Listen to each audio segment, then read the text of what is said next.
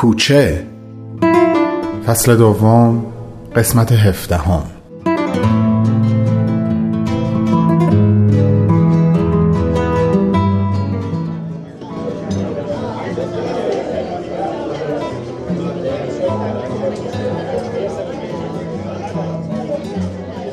منتظرش بود تا بیاد. حسی که نسبت بهش داشت گرچه نامش هنوز محبت و اعتماد نبود اما با دیدار قبل خیلی تفاوت داشت. براش نگران بود. دلش شورشو می‌زد. حتی همین الان که دیر کرده بود باعث نگرانی شهاب شده بود. مطمئن بود دیر یا زود اتفاقی که ازش میترسه خواهد افتاد. از روزی که هی برده بود ستاره ناآگاهانه راجع به کتاب روحی با پدرش صحبت کرده بود و دروغی که حسین گفته بود برای حاجی کهنسال برملا شده بود مدام منتظر شنیدن خبری بد بود. تردید داشت که این مطلب رو به خودش بگه یا نه.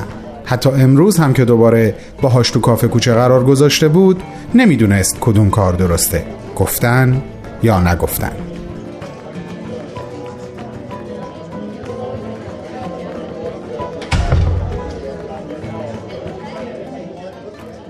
سلام آقا شاه. سلام آقا حسین. چقدر دیر کردین؟ ببخش تو ترافیک گیر کردم. فکر می‌کردم دیرتر برسم ولی باز خوب تأخیرم فقط یه رب بوده. راست میگی فقط یه رب دیر رسیدی. پس چرا انقدر به نظرم طولانی اومد؟ نمی‌دونم والا حتما خیلی مشتاق دیدارم بودی. البته بعیده. عجب. خیلی خوشحال شدم بالاخره از شما یه ایمیل داشتم. خب چه خبر تازه‌ای داری برای من؟ حالا اول یه چیزی سفارش بدیم براتون میگم.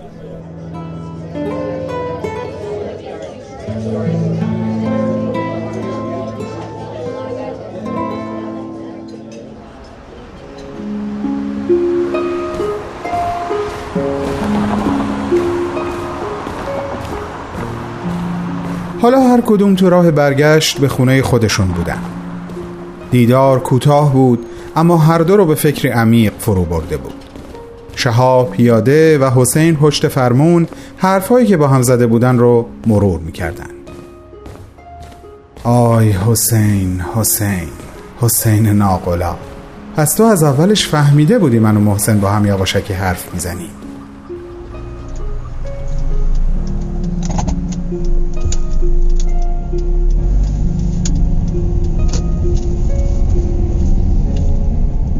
آی حاجی حاجی کوهنسال پس تو می‌دونی من به دروغ گفتم. چه خیالی تو سر داری؟ چه خوابی برامون دیدی؟ یا فاطمه زهرا خودمو به تو میسپارم. شهاب دیگه صبرش نبود. دلش می‌خواست هرچه زودتر دوباره با محسن حرف بزنه و بهش بگه که شبهای گفتگو بین اونها می‌تونست خیلی زودتر به زوال بیاد و این کار حسین بوده که انتقال او به یک سلول دیگر رو تا جایی که از دستش برمی اومده به تأخیر انداخته. بهش بگه که از قصد اومدنش به راهرویی که سلول های ما در اون بود رو به تأخیر مینداخته تا ما بتونیم بیشتر با هم حرف بزنیم. و اینکه جیره چایی روزانه زندانی های انفرادی روزی دو تا بوده نه چهار پنج تایی که ما هر روز داشتیم و فکر می‌کردیم روال عادیش همینه. آخه به تو چی گذشته که حتی حسین هم حاضر نشد در موردش با هم حرف بزنه محسن؟ به من نگو قبول. اما به بهمن بگو. کلاف پرگره حرفا و درد دلاتو بده دستش. بذار باهاش شعر و ترانه ببافه. بلکه یکی رو تو این سوز و سرما گرم کنه. و ناگهان یاد شعر شالگردن بهمن افتاد. شعری نمادین که شهاب خیلی دوستش داشت. اما هرچی به حافظش فشار آورد نتونست اونو به یاد بیاره. به یادش سپرد تا در اولین تماس ازش بخواد این شعر رو بخونه. هم برای خودش هم برای محسن.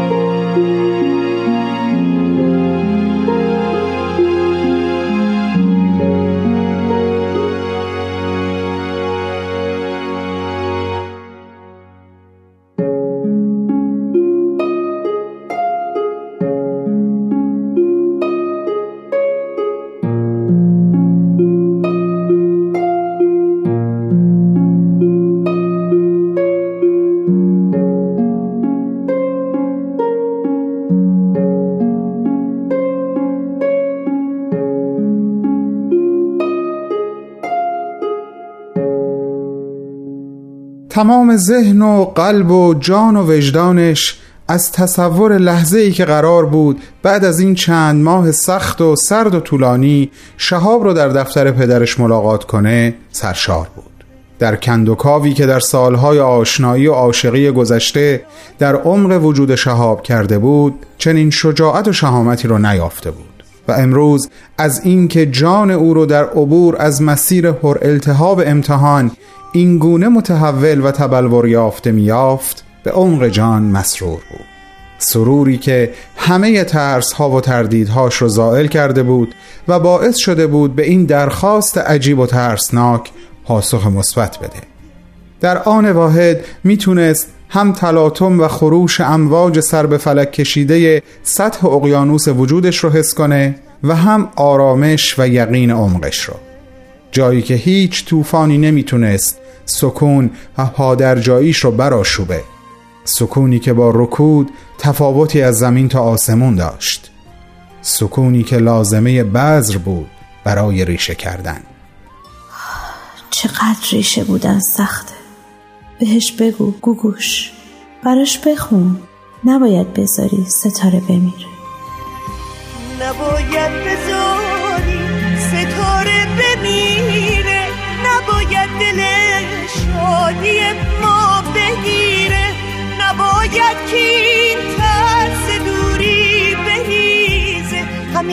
همین وحشت از تو مردن عزیزه.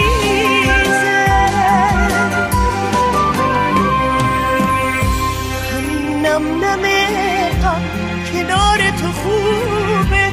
چه خالی چه پر مثل شعر نو خوبه. جهان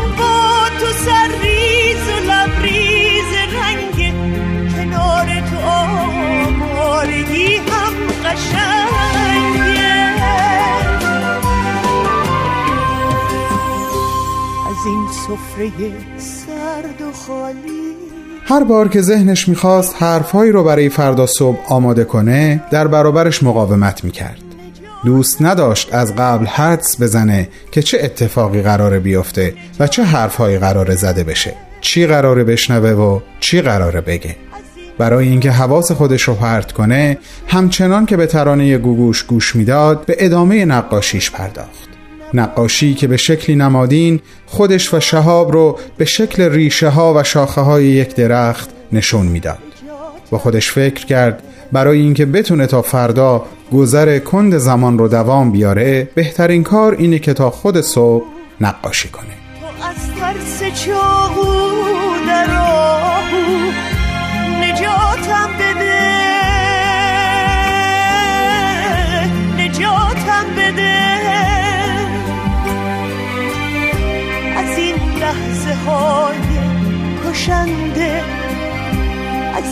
زجه های زننده نجاتم بده. نجاتم بده. نجاتم بده. نجاتم بده.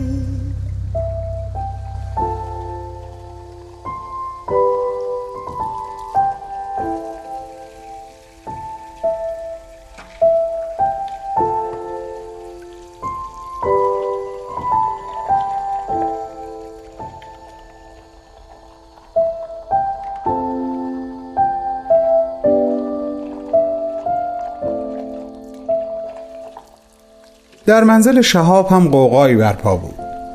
قوقایی پیچیده شده در حریر سکوت در حریر نگاه های پرمهر و پرمعنا. نگاه هایی که لبخند می‌زدن و به هم می‌گفتن فردا روز بزرگیه. ما با همیم پس جای نگرانی نیست. اما هر یک موج نگرانی رو که به این شکل پس می‌زدن موج بعدی از راه می رسید و باز هر سه محتاج نگاه های هم بودن. فروغ پای پیانو نشسته بود و شهاب داشت ظرفهای شام رو میشست. کامران از اتاق کوچیکی که کنار اتاق خوابشون بود و ازش یک فضای مطالعه ساده و زیبا ساخته بود بیرون اومد و گفت فروغ جان شهاب جان.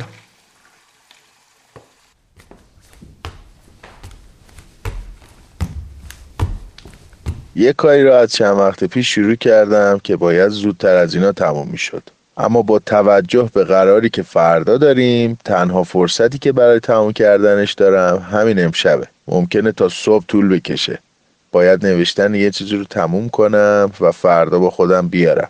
این که تا حالا راجبش باهاتون صحبتی نکردم دلیلش فقط همین بوده که می‌خواستم وقتی تموم شد بهتون بگم. امیدوارم بتونم تا صبح تمومش کنم. من الان بهتون شب بخیر میگم و میرم سراغش. فردا روز خیلی مهمیه. پس خوب بخوابین. صبح میبینمتون.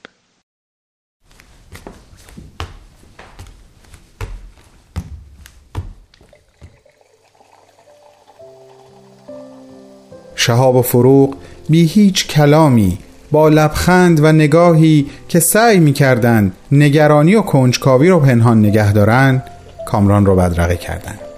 شهاب به آهستگی به آشپزخونه برگشت. و فروغ با آرامشی که خاص خود او بود نواختن پیانو رو ادامه داد.